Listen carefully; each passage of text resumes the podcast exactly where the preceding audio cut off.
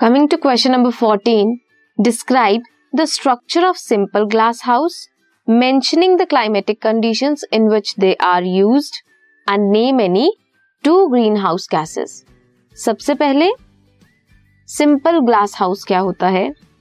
एक green house जो कि nothing more than a building एक बिल्डिंग की तरह है ग्रीन हाउस जो कवर्ड होता है एक मटीरियल से, जो अलाउ करती है लाइट को एंट्री करने के लिए ताकि वो प्लांट्स तक रीच कर सके। प्लांट्स इन साइड विच, जिसकी वजह से अंदर क्या होगा? टेम्परेचर इंक्रीज होगा।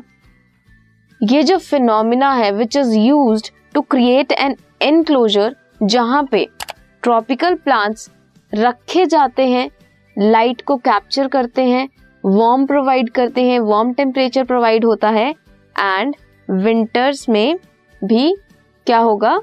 During the winters in colder climate warm temperature provide किया। कोल्ड क्लाइमेट में जब ठंड होगी, तब भी वार्म टेम्परेचर प्रोवाइड करेंगे और वहाँ पे ट्रॉपिकल प्लांट्स को ग्रो करवाएँगे।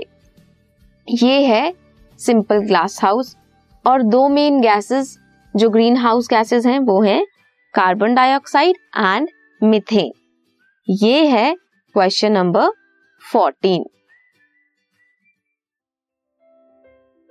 this podcast is brought you by hub hopper शिक्षा अभियान अगर आपको ये पॉडकास्ट पसंद आया तो प्लीज़ लाइक शेयर और सब्सक्राइब करें और वीडियो क्लासेस के लिए शिक्षा अभियान के यूट्यूब चैनल पर जाएँ।